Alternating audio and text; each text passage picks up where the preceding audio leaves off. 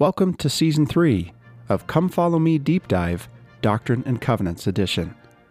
This podcast takes a section by section approach to the scriptures that are assigned to the Come Follow Me curriculum of the Church of Jesus Christ of Latter day Saints. My name is Barry Hillam, and you can visit my website, barryhillam.com, to make contact and find new content. I hope that this podcast will be a benefit to you. Please consider sharing it with family and friends and submitting a review on iTunes. In each episode, you will hear introductory remarks from many reliable sources, a short flyover summary of the Doctrine and Covenants section in question, followed by a complete verse by verse reading of the text that is supplemented with commentary from parallel passages of Scripture, trusted scholars, and from modern day prophets. You might consider adjusting the playback speed in your favorite podcast player. With that, I'm glad you're with me. Let's get started.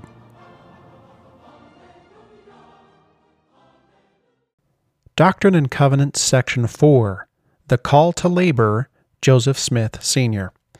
Well, this is the first of several sections of the Doctrine and Covenants that will serve a similar purpose and actually share similar language.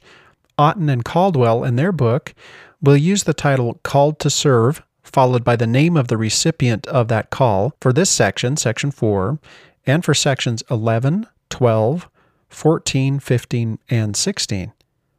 There's repetition then in each of these sections, which is something worth talking about before we move into section 4, where we encounter this unique language of missionary service for the first time. So let's appeal to Susan Black for just a moment, who has commented upon the repetition that we find across these sections in the Doctrine and Covenants. She has said it cannot be a coincidence that the first contemporary of Joseph Smith mentioned by name in the Doctrine and Covenants was his father, Joseph Smith Sr. We'll talk about that more in just a few moments. Likewise, it cannot be circumstantial that many of the expressions, admonitions, and qualifications given to Joseph Smith Sr. were restated to others called to the work of the Lord. Oliver Cowdery in section 6 of the Doctrine and Covenants, Hyrum Smith in section 11, Joseph Knight Sr. in section 12, and David Whitmer in section 14. David O. McKay, in noting the repetitious nature of the qualifications for being called to the work, concluded that those so called had, quote, not the possession of wealth, not social distinction, not political preferment, not military achievement, not nobility of birth, but a desire to serve God with all your heart, mind, and strength, spiritual qualities that contribute to nobility of soul. Unquote. Mission presidents encourage missionaries to memorize Section 4 and to contemplate the qualifications needed to carry the gospel message of Jesus Christ and to recommit their heart, mind, and strength to the service of God. Well, this revelation was given to Joseph Smith on February of 1829. Before discussing the backstory of Doctrine and Covenants section 4 further, I'd like to add some of my own thoughts. I think it's interesting to note that when this revelation was given, Joseph Smith was still in the midst of his probationary period with Moroni, and that, of course, was after losing Mormon's Book of Lehi in the summer of 1828. Consider this. Uh, the Book of Mormon was not yet translated, the priesthood had not yet been restored, and the church had yet to be organized when Doctrine and Covenants section 4 was given in February of 1829. Yet, Section 4 still stands as the guiding and calibrating document for those who gather Israel today. In fact, we can accurately assume that it will be referenced and recited by thousands of full time missionaries throughout the world on this day, the very day of this recording. I certainly remember reciting Section 4 with regularity on my mission. I remember doing it in companionship study and in district meetings and zone conferences and even in mission wide meetings. To me, at that time, it seemed that Doctrine and Covenants Section 4 was a natural extension and a summary, really, of the entire missionary curriculum that we studied and taught from. In reality, however, Doctrine and Covenants Section 4 predated all of those materials. When Joseph received this revelation, there was no church per se. Instead, the receipt of this revelation was a foundational piece of its restoration. In a sense, then, it might be appropriate to say that the church has actually grown into the standard set by Section 4 ever since that revelation was given in February of 1829. Well, perhaps the same can be said for each of us and our own foundational revelations in our lives. The pattern set forth in Doctrine and Covenants section 4 is the same pattern, really, that plays out in all of our lives as we grow into the principle of revelation, which is a phrase that Joseph Smith once used. As we seek guidance from God, He does indeed speak to us. Remember President Nelson's recent comment in General Conference Does the Lord want to speak to you? Yes. So the Lord has a personalized way of telling each of us through revelation that there is a marvelous work for us to perform. Remember how Moroni told Joseph in uh, Joseph Smith history that God had a work for him to do. And remember also how the Lord told Moses in Moses chapter 1 verse 6 that I have a work for thee, Moses my son. So the Lord does do this for each of us personally, giving us a sense through revelation that there is a work for us to perform. Elder John C. Pingree has a beautiful conference talk that discusses this. Well, then, after the Lord does that for each of us, through the influence of the Holy Ghost, He regularly speaks to us by prompting us to seek the attributes that will make us worthy of that work. And again, that is the pattern or the process that is shown in Doctrine and Covenants section 4. I think additionally, it's interesting to note that this process of personally growing into the principle of revelation is formalized for each of us in our patriarchal blessing. In that customized and personal and foundational document that each of us has the privilege of receiving at the hand of an appointed patriarch, it, similar to Doctrine and Covenants section 4, is a recorded revelation in which a standard is set for each of us that we spend a lifetime growing into. When considering this, then, perhaps Doctrine and Covenants section 4 could be considered as a patriarchal blessing for the restored church of Jesus Christ. If that is the case, then it may be no coincidence that it was directed to the first patriarch of the church, Joseph Smith Sr. Well, some thoughts to consider, and in saying that, of course, I'm not declaring that Section 4 is the patriarchal blessing to the church, but it can be likened to one, I think and uh, elicit some several interesting thoughts and impressions, I think, as we consider the course of our own lives. So we've learned that Section 4 was given in February of 1829 so far, and the place setting for this revelation was Harmony, Pennsylvania. And even more specifically, this would have been in the home of Joseph and Emma in Harmony.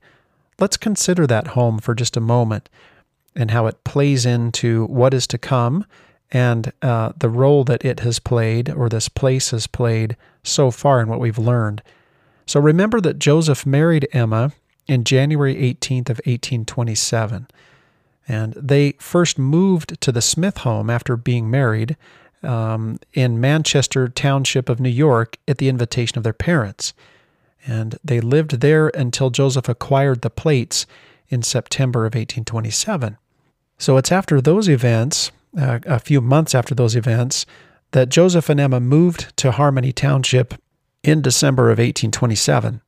And that was after Martin Harris had gifted them money to help Joseph settle his debts, and then for them to make the 130 mile journey to their new home in Harmony. Well, a replica of the Joseph and Emma Smith home in Harmony can be visited to this day.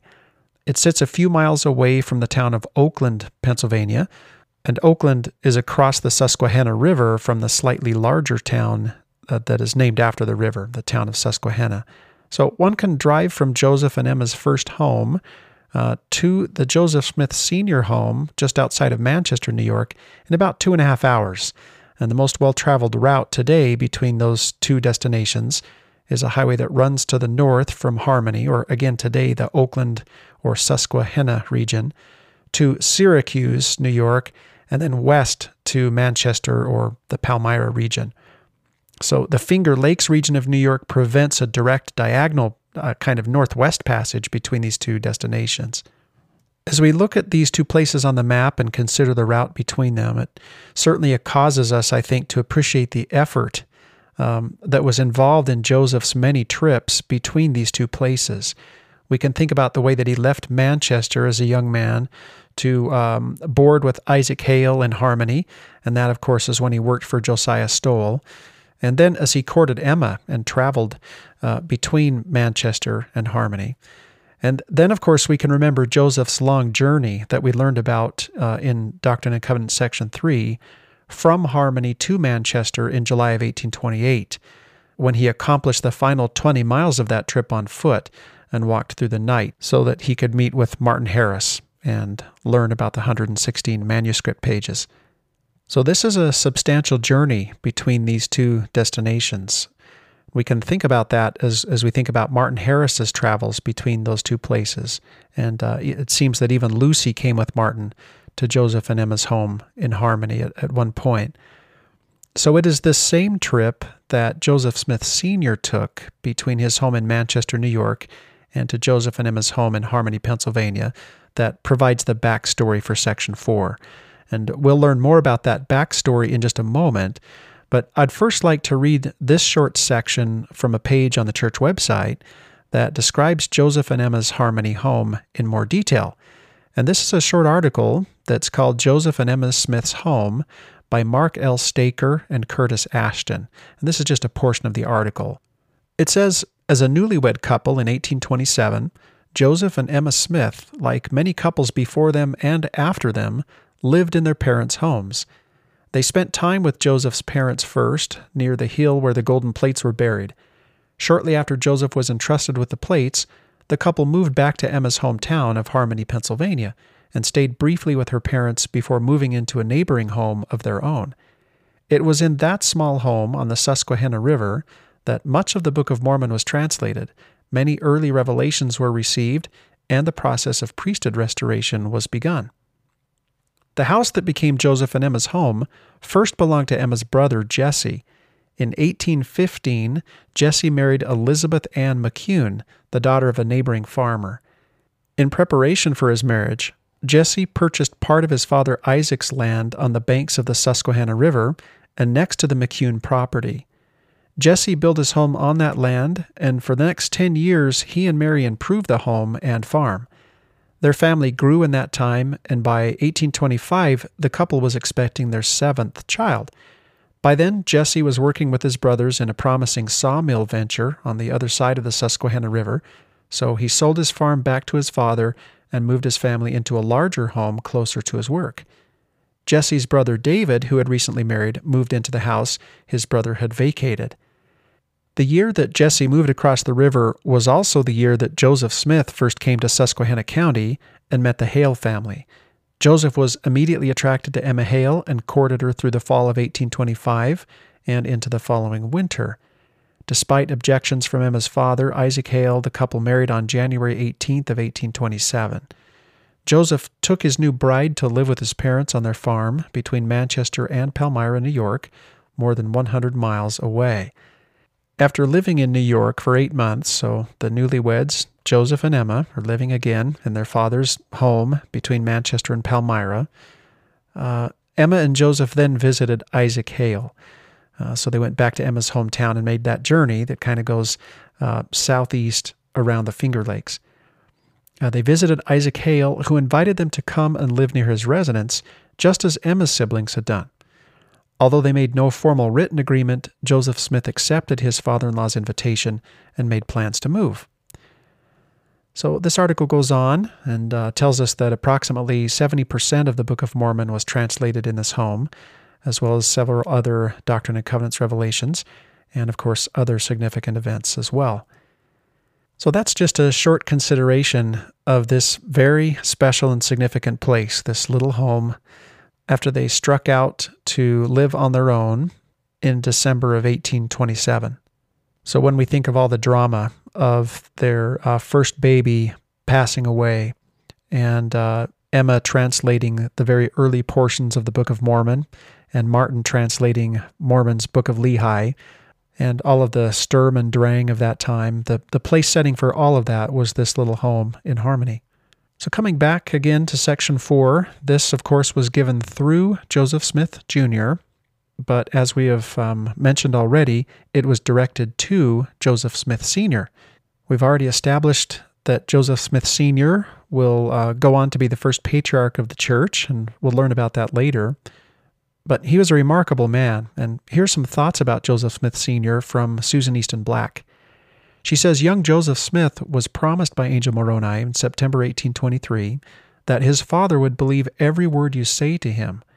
And of course, we remember that statement by Moroni and that comment that made us wonder about the timing of when Joseph shared his vision with his father. Uh, but Black goes on to say, Why the surety of that promise that Joseph's father would believe every word? Joseph Smith Sr. was known by name centuries before his birth and had been foreordained to a great work in the latter days. We can read about that in 2 Nephi chapter 3 when Lehi is blessing his son Joseph. After hearing his son's remarkable recitation of the visit of Angel Moroni, Father Smith declared, My son, be not disobedient to this heavenly vision. Where many fathers might have lacked the humility to follow their son, Joseph Smith Sr. never sought prominence over young Joseph. He was supportive of his son's prophetic calling, and even willing to suffer persecution to follow his teachings. He was privileged to be one of the eight witnesses of the Book of Mormon who saw the plates and the engravings, all of which has the appearance of ancient work and of curious workmanship, as it says in the testimony of eight witnesses at the beginning of the Book of Mormon. On the day of the organization of the church, Father Smith was baptized. Of his testimony, Father Smith declared, I have never denied the Lord. The Lord has often visited me in visions and dreams, and has brought me with my family through many afflictions, and I this day thank his holy name. Well, having taken all of that in so far, let's read the section heading to section 4, which says this was a revelation given through Joseph Smith the prophet to his father, Joseph Smith Sr., at Harmony, Pennsylvania, February 1829. So the cast of characters, or the people involved in this section, of course, are Joseph Smith Jr. and his father, Joseph Smith Sr. Now, moving to the origin story of Doctrine and Covenants, section 4, as it is presented by Stephen C. Harper in his book Making Sense of the Doctrine and Covenants. He says the American Revolution made the world of Joseph Smith's father more free and also more uncertain. Unlike his Congregationalist ancestors, he did not belong to an established church. His best efforts to provide for his growing family failed repeatedly. When he went to bed at night, Joseph's father dreamed anxious dreams. In one dream, he grew tired from walking a long distance in search of something. An angel showed him a beautiful garden. But Father Smith awoke before he could learn what the experience meant. In another dream, he was going to be judged. He found himself locked out of a building. Fear overcame him, and he felt hopeless. As he cried out for help in the name of Jesus Christ, strength returned, the door opened, and Father Smith awoke. Shortly after moving his family yet again, this time to a new farm in Manchester, New York, he dreamed he met a peddler who promised to tell him the one thing he lacked. Father Smith jumped up to get some paper and awoke before learning the secret. Though he toiled hard and wanted badly to know God's will, Joseph Smith's father had a gnawing feeling that something vital was missing in his life. As his understanding of Joseph's mission grew, Father Smith began to believe that his answers would come from his son. Early in 1829, Joseph Sr. visited his son in Harmony, now, as Harper points out, known as Oakland, Pennsylvania and received the anxiously anticipated answers he had sought for so long as Joseph received the following revelation for him, recorded in Doctrine and Covenants, section 4. Here is an introduction and timeline associated with Doctrine and Covenants, section 4, as it's presented in the Doctrine and Covenants student manual. It says Joseph Smith Sr. was among the first to hear the accounts of the heavenly manifestations that had been given to his son Joseph. He became a steadfast believer in his son and a defender of Joseph's divinely appointed mission. In January of 1829, Joseph Smith Sr. and his son Samuel traveled from their home near Palmyra, New York, to Harmony, Pennsylvania, to visit Joseph Smith Jr. and his wife Emma. During this visit, Joseph Smith Sr. asked for a revelation concerning his possible role in God's work. The revelation that was given in response described the essential attributes a person must develop in order to be called to God's work. After returning to his home, Joseph Smith Sr. and his wife Lucy invited the school teacher Oliver Cowdery to board with them. When Oliver inquired about Joseph Smith Jr. and the rumors he'd heard about a gold Bible, Joseph Smith Sr. was initially reluctant to provide details to Oliver, knowing that many others in the community had ridiculed his son. However, he finally shared some of the facts regarding the Book of Mormon plates and Joseph's assignment to translate them. The call to the work that Joseph Smith Sr. received in Doctrine and Covenants section 4 may have given him the courage to speak more openly with Oliver Cowdery about the plates. So, another very interesting kind of proximate consequence of that revelation is, is given in that introduction in the student manual, suggesting then that it emboldened Joseph Smith Sr. to speak more openly to Oliver Cowdery, which of course then led to such an important relationship between Oliver and Joseph Smith Jr. Here are several timeline entries that are provided by the student manual. The first is in January of 1829, when Joseph Smith Sr. visited Joseph and Emma in Harmony, Pennsylvania. Then there's February of 1829, when Doctrine and Covenants 4 was received. In May of 1829, Joseph and Emma Smith received visits from Hyrum Smith and from Joseph Knight Sr. And then in May of 1829, Doctrine and Covenants sections 11 and 12 were received. In about June of 1829, Joseph and Oliver moved to Fayette, New York to continue the translation of the Book of Mormon. And in that same month, June of 1829, Doctrine and Covenants sections 14, 15, and 16 were received. Then in late June of 1829, the three witnesses and the eight witnesses viewed the golden plates. There are actually two Doctrine and Covenants student manuals that are available through the church educational system up to this point, I've only pulled from the newest one, but here's a historical background that is provided by the older one. It says the prophet Joseph Smith wrote, After I had obtained the above revelation, meaning Doctrine and Covenants section 3, both the plates and the Urim and Thummim were taken from me again. But in a few days they were returned to me when I inquired of the Lord, and the Lord said this unto me, and that's when Doctrine and Covenants section 10 came. I did not, however, go immediately to translating, but went to laboring with my hands upon a small farm which I had purchased of my wife's father. So now, of course, we can envision this home that Joseph has purchased from Isaac Hale that's on the bank of the Susquehanna River, that was owned by Emma's brother Jesse, and for a short time later, her brother David. So Joseph continues In the month of February 1829, my father came to visit us, at which time I received the following revelation for him referring there, of course, to section 4, and that's the history that's given in History of the Church. The manual continues now, even though this revelation was given for the prophet's father, it is addressed to all people who would serve God. Elder Joseph Fielding Smith pointed out that while only seven verses long, quote, it contains sufficient counsel and instruction for a lifetime of study. No one has yet mastered it, it was not intended as a personal revelation to Joseph Smith, but to be of benefit to all who desire to embark in the service of God. It is a revelation to each member of the church, especially to all who hold the priesthood.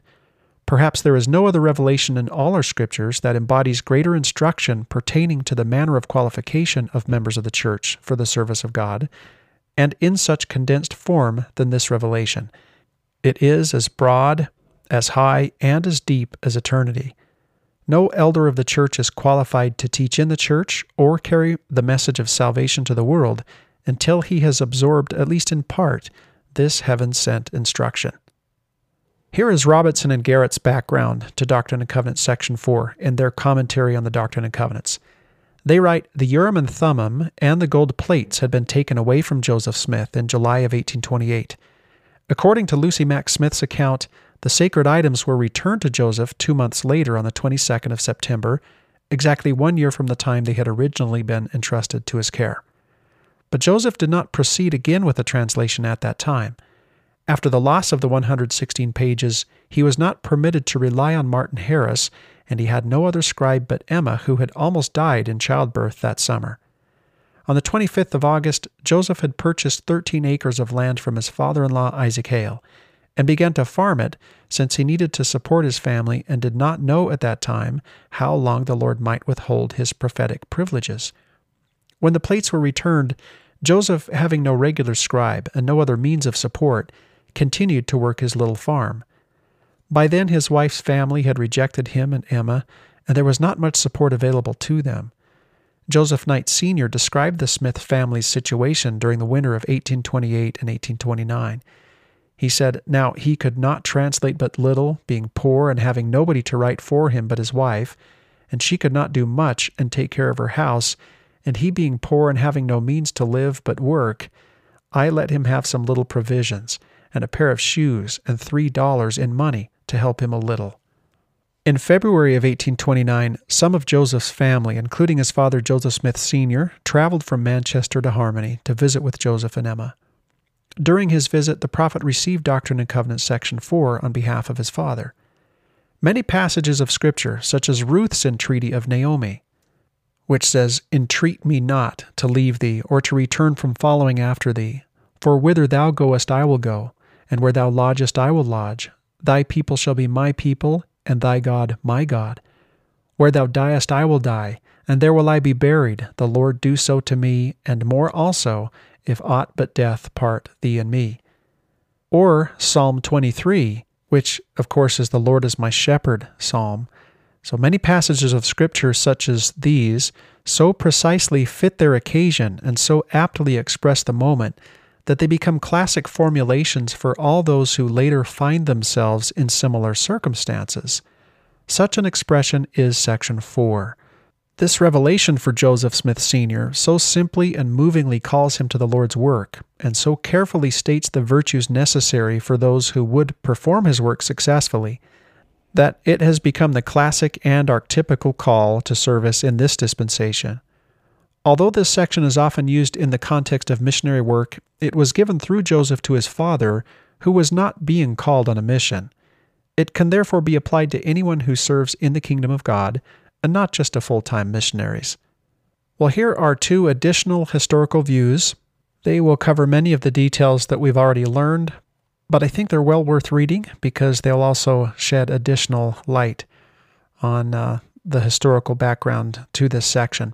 The first comes from Revelations in Context, the stories behind the sections of the Doctrine and Covenants.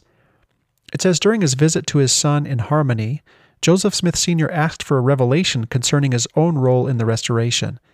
The young prophet thus received one of his earliest revelations for another individual. When the revelation was later copied in preparation for publication, the following headline was added A revelation to Joseph, the father of the seer, he desired to know what the Lord had for him to do, and this is what he received as follows.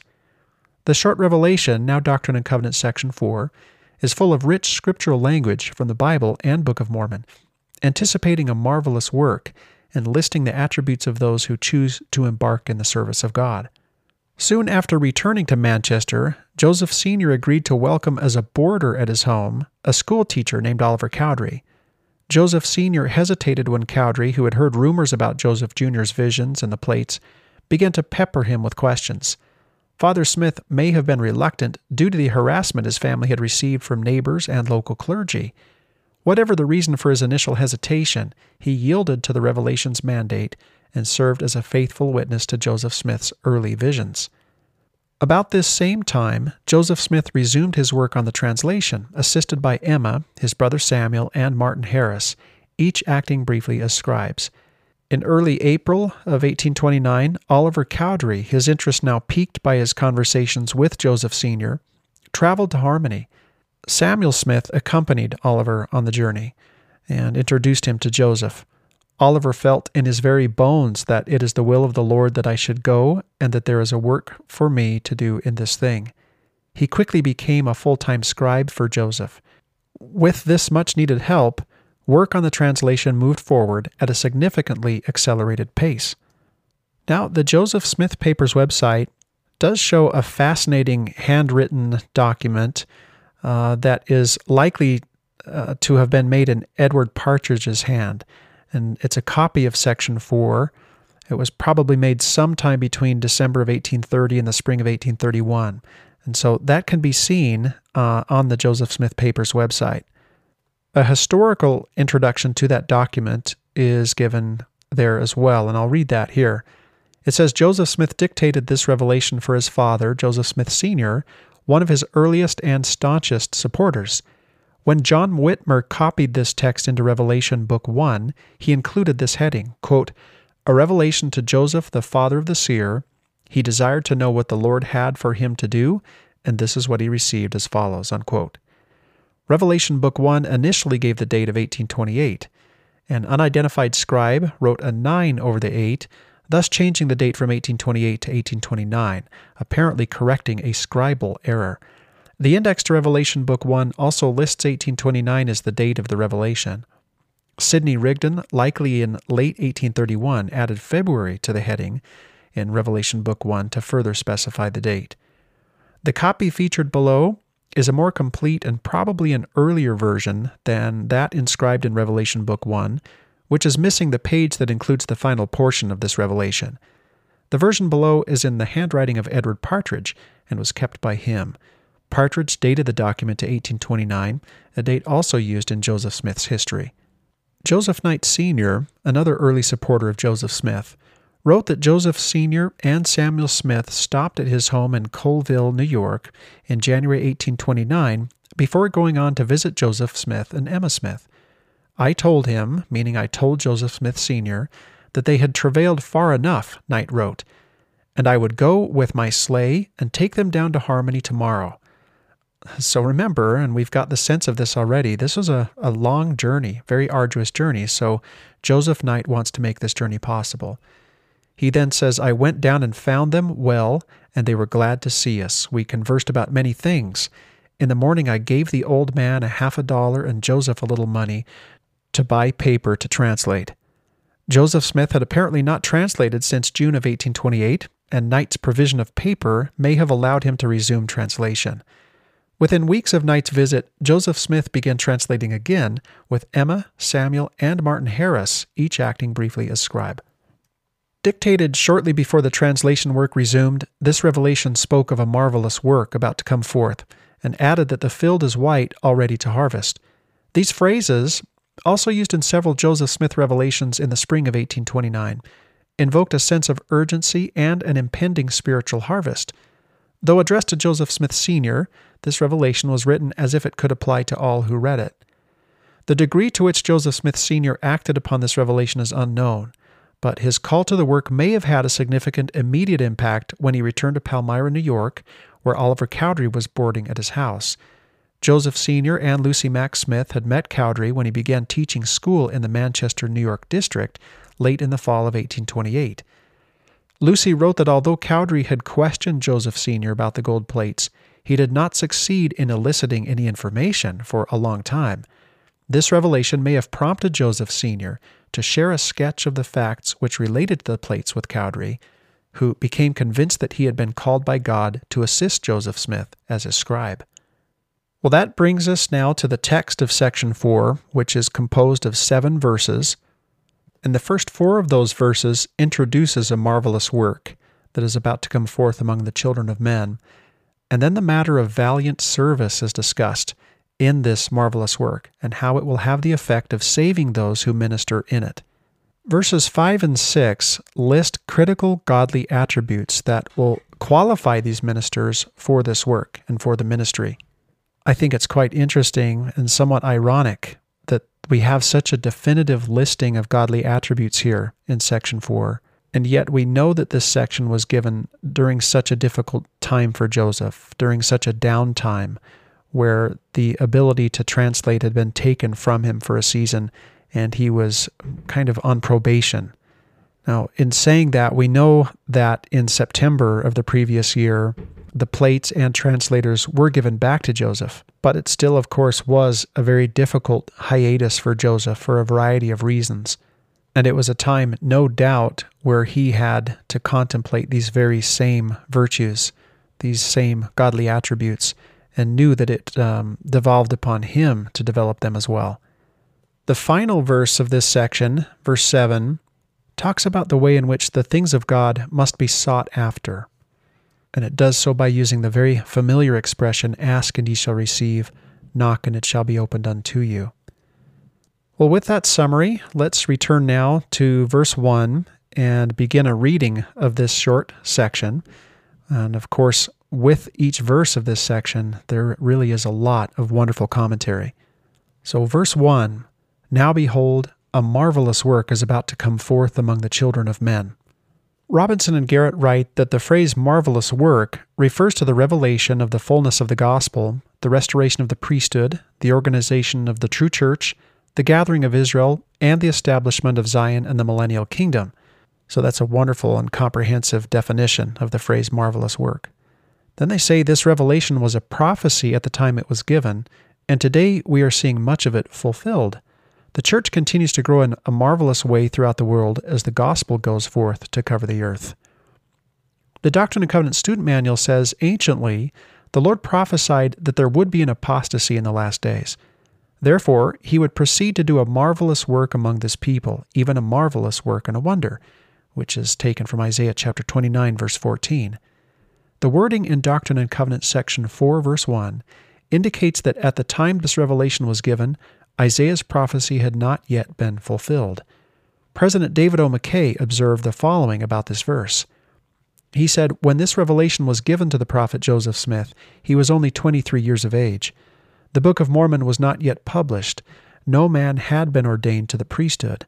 The church was not organized, yet the statement was made and written without qualification that a marvelous work was about to come forth among the children of men.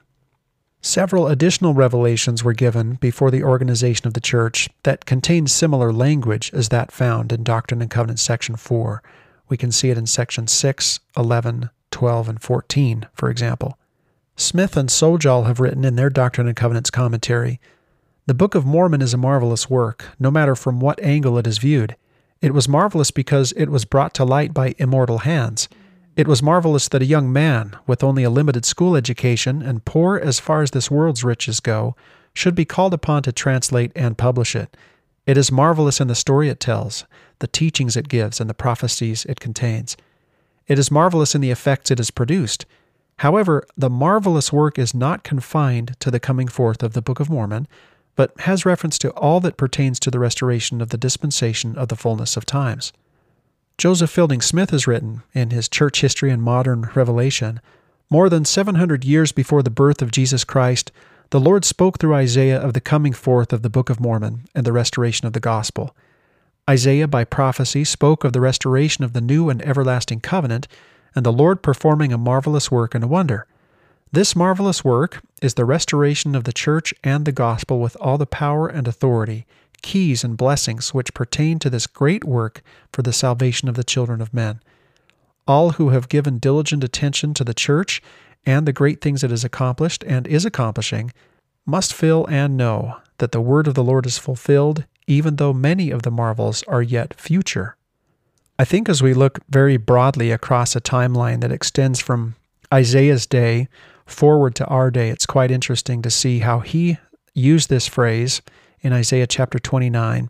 And then it was um, certainly something that Nephi was fond of and that he quoted in 2 Nephi chapter 27. And then here comes this phrase again at the very beginning of this dispensation.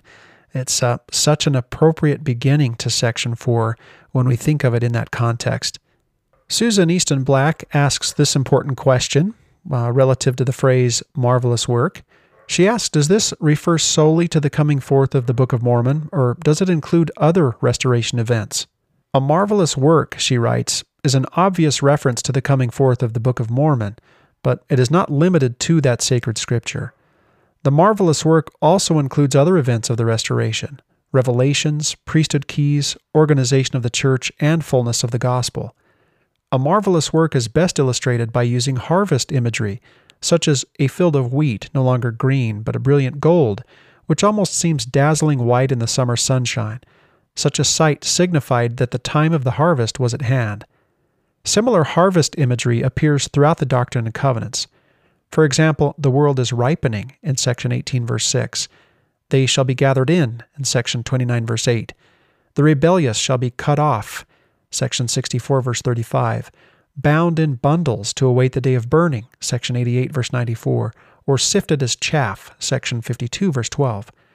The righteous shall joy in the fruit of your labors, section 6, verse 31, and shall be laden with sheaves upon your back, section 31, verse 5. Then the promise, He that is faithful shall be kept and blessed with much fruit before the harvest is over, section 52, verse 34. And with all of that imagery and uh, Black's beautiful way of bringing all of those passages together in the Doctrine and Covenants, we can, of course, also think about Zenos's great olive tree allegory and the description of harvests and fruit that can be found there. Verse 2 Therefore, O ye that embark in the service of God, See that ye serve him with all your heart, might, mind, and strength, that ye may stand blameless before God at the last day. Robinson and Garrett have written In this verse, the Lord indicates his expectations for us who serve in his kingdom. We are to serve him with all our heart, might, mind, and strength. Each of these words denotes an important part of our being. The heart indicates the emotions and feelings we have. Might represents abilities and gifts given to us. Mind represents our mental capacities. And strength deals with physical and spiritual abilities. In other words, if we are to serve God, we are to serve Him with all of our capacities. Only then can we give an accounting to our Father in heaven that would allow us to stand blameless before Him. And when Robinson and Garrett say that we are expected to serve God with all our capacities, they referenced um, Doctrine and Covenants section 64, verse 34, which says, Behold, the Lord requireth the heart and a willing mind, and the willing and obedient shall eat the good of the land of Zion in these last days. Smith and Sjodahl have written, because the Lord was about to begin a marvelous work among the children of men, he needed servants who were willing to give themselves entirely to that work heart, might, mind, and strength. That is, affections, willpower, reasoning faculty, and physical strength. All must be dedicated to the service of the Lord in this latter day work. The Doctrine and Covenants Student Manual says While the revelation recorded in Doctrine and Covenants 4 was originally given to Joseph Smith Sr., it can be applied to any individual who desires to participate in God's work. President Joseph Fielding Smith wrote, This revelation is very short, only seven verses, but it contains sufficient counsel and instruction for a lifetime of study. Perhaps there is no other revelation in all our scriptures that embodies greater instruction pertaining to the manner of qualification of members of the church for the service of God, and in such condensed form than this revelation. It is as broad, as high, and as deep as eternity. Those who desire to serve God are required to give great personal effort, as explained by Elder Dallin H. Oaks. He said, We learn from this command that it is not enough to serve God with all our might and strength. He who looks into our hearts and knows our minds demands more than this. In order to stand blameless before God at the last day, we must also serve Him with all our heart and mind. Service with all our heart and mind is a high challenge for all of us. Such service must be free of selfish ambition it must be motivated only by the pure love of Christ. Now, finally, with respect to the phrase that ye may stand blameless, Joseph Fielding Smith has written in Church History and Modern Revelation The preaching of the gospel should be done in the spirit of the utmost humility and perseverance. Missionaries are commanded not to idle away their time, but to give to the Lord their heart and serve Him with all their might, mind, and strength. Every missionary who goes forth is under the solemn obligation and pledge to bear testimony of the restoration of the gospel and witness of its truth. In doing this, he leaves all who hear him without excuse, and their sins are on their own heads. If he fails to do this, then he will not stand blameless before God at the last day. Verse 3 Therefore, if ye have desires to serve God, ye are called to the work. Robinson and Garrett explained the use of the word called in this verse by saying that called is used here in its less technical sense. In fact, the church hadn't even been organized yet. We do not need to wait for a vision or other authorization to engage in God's work. Although some service in the kingdom requires special callings, keys, or ordinations, much Christian service simply needs a willing heart and nothing more. Every member who desires to serve the Lord can be a missionary. Every member who feels Christ's love can share it with those who need it all those who feel a desire to be a witness for Christ, whether in word or deed. Verse 4 For behold, the field is white, already to harvest. And lo, he that thrusteth in his sickle with his might, the same layeth up in store that he perisheth not, but bringeth salvation to his soul. are invited or called, and encouraged to do so. President George Albert Smith once wrote, and this was in an October conference address in 1916 my understanding is that the most important mission that I have in this life is first to keep the commandments of God as they have been taught to me, and next to teach them to my Father's children who do not understand them. It is not necessary for you to be called to go into the mission field in order to proclaim the truth. Begin on the man who lives next door by inspiring confidence in him, by inspiring love in him for you because of your righteousness, and your missionary work has already begun. Verse 4 For behold, the field is white already to harvest. And lo, he that thrusteth in his sickle with his might, The same layeth up in store that he perisheth not, but bringeth salvation to his soul. Robinson and Garrett explain why white is used as a color for the field. They say wheat is green as it grows, but loses its color as it matures. The paler the stalks, the closer they are to harvesting.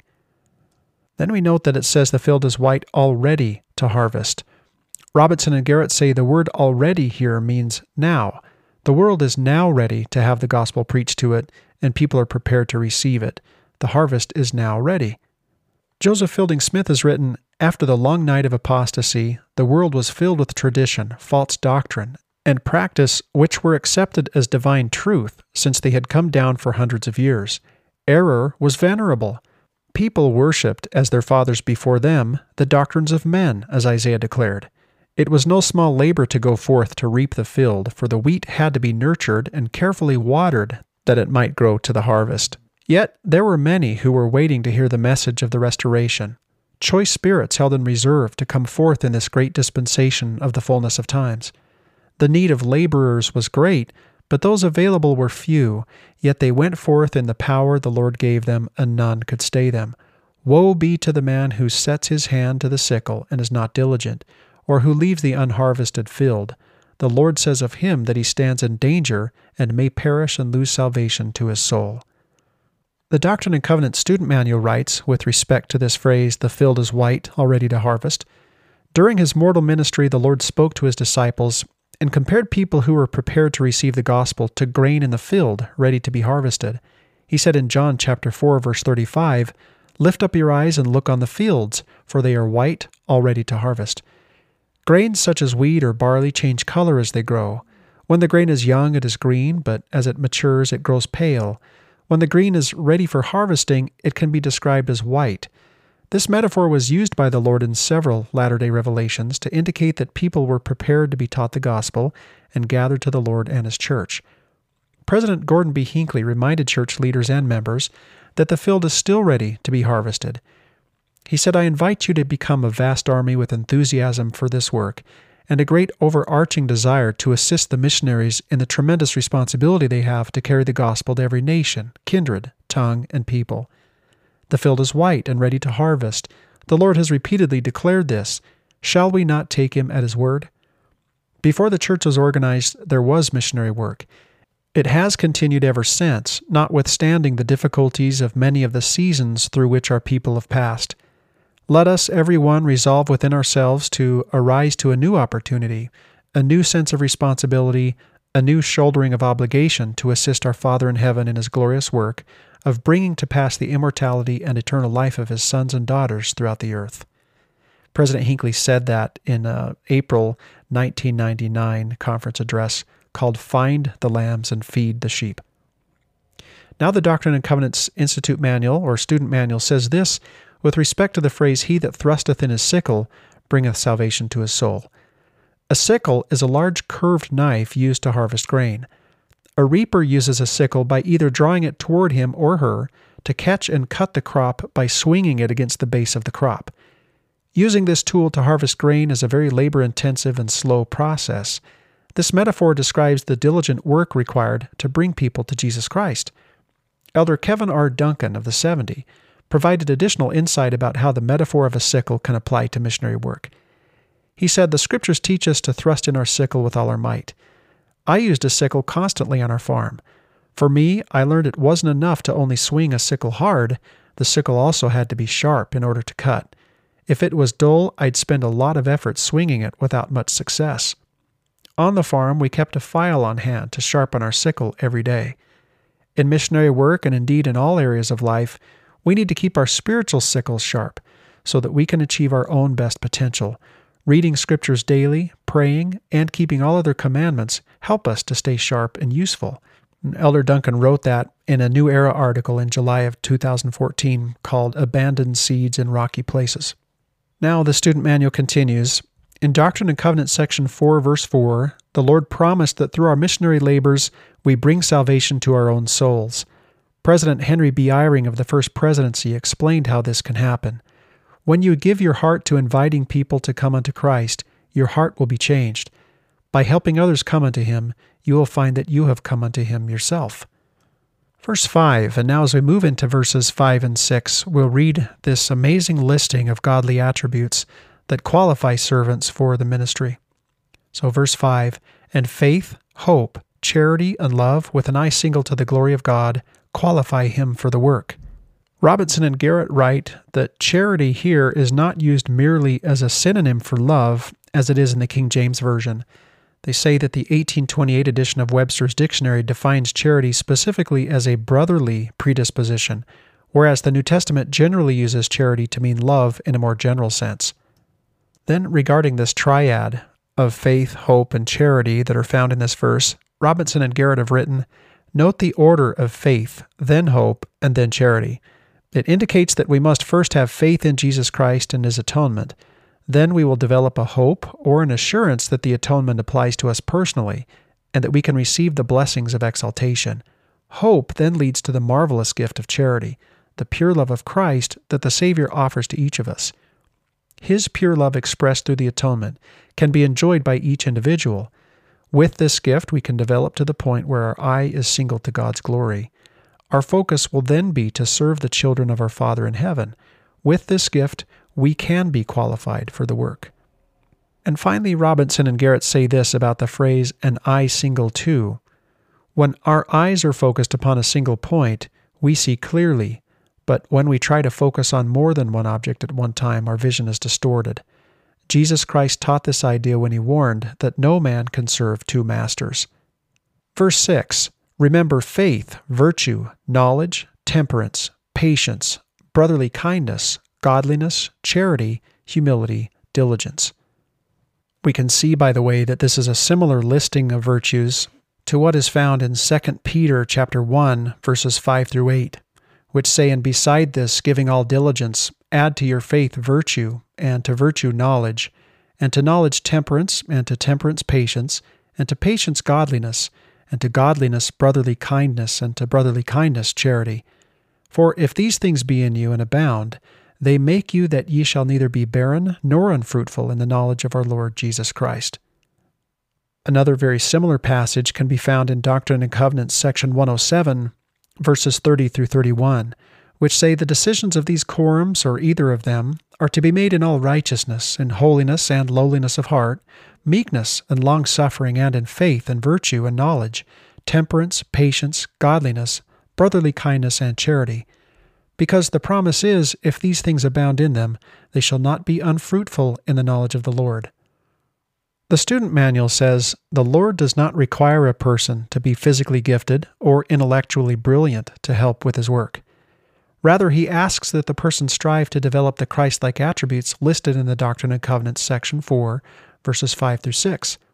President Dieter F. Uchtdorf taught what happens as we develop these attributes he said, If it is your great desire to cultivate Christ like attributes of faith, virtue, knowledge, temperance, patience, brotherly kindness, godliness, charity, humility, and service, Heavenly Father will make you an instrument in His hands unto the salvation of many souls.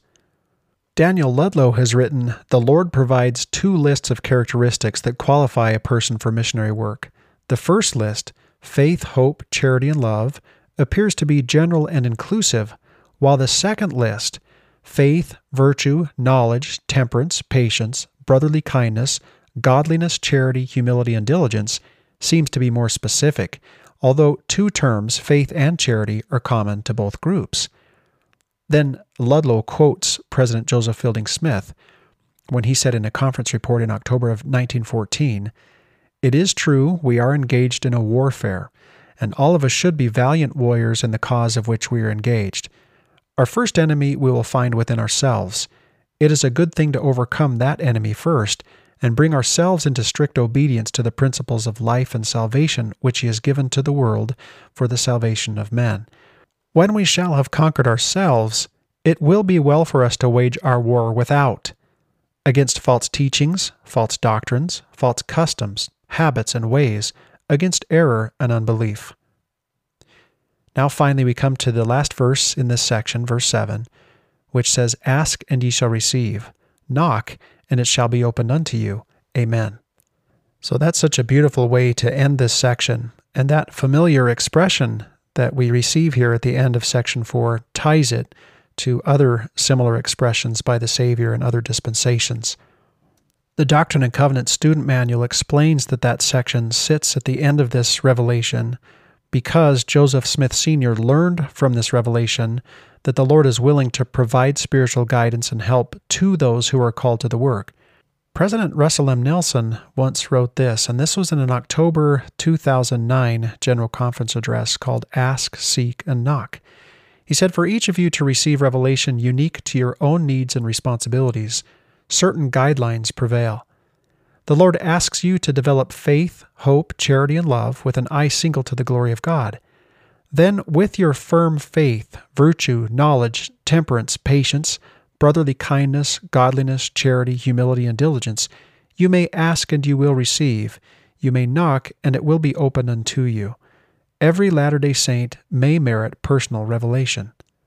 Well, again, President Nelson wrote that in October of 2009, and now, as we have seen his ministry play out as our prophet over the last few years, we can see that that has been a central theme to his ministry.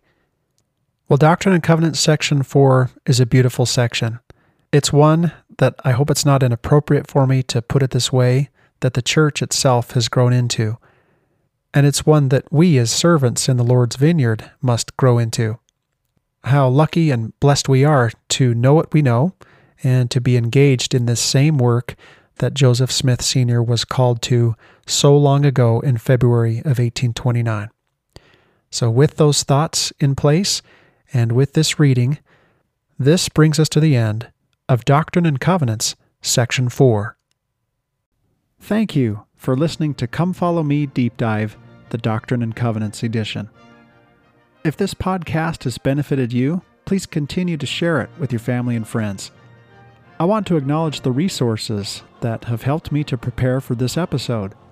They include Leaun G. Otten and Max C. Caldwell's two volume work called Sacred Truths of the Doctrine and Covenants, Stephen C. Harper's Making Sense of the Doctrine and Covenants, the Doctrine and Covenants Student Manual, which is used for Religion 324 and 325 by the Church Educational System, Stephen E. Robinson and H. Dean Garrett's A Commentary on the Doctrine and Covenants plays a prominent role in this podcast. Other valuable commentary has come from Susan Easton Black in her book 400 Questions and Answers about the Doctrine and Covenants. I also want to acknowledge the book by Daniel Ludlow called A Companion to Your Study of the Doctrine and Covenants.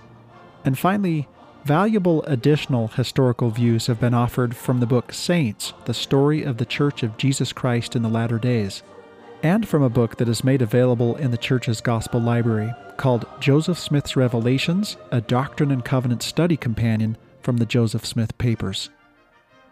Parallel passages of Scripture and general conference addresses that come to mind also play a prominent role in this podcast, as from time to time do my own thoughts and writings. For them and any errors that you find in them, I, of course, am solely responsible. I hope that this podcast has had the effect of drawing you to the scriptural text, a text that is endlessly rich with detail and generously adorned with truths that help us navigate through our own exile story and mortality. I have found, and hope that you have too, that carefully studying the Word, and this year in particular in the Doctrine and Covenants, has the inevitable benefit of drawing us closer to its author, even the Lord Jesus Christ. I offer my personal witness that His attention is fixed upon us. He delights to bless us and to honor our efforts to come to know Him better. So, have a wonderful day. Keep in touch. You can find me at barryhillam.com. And thank you for listening.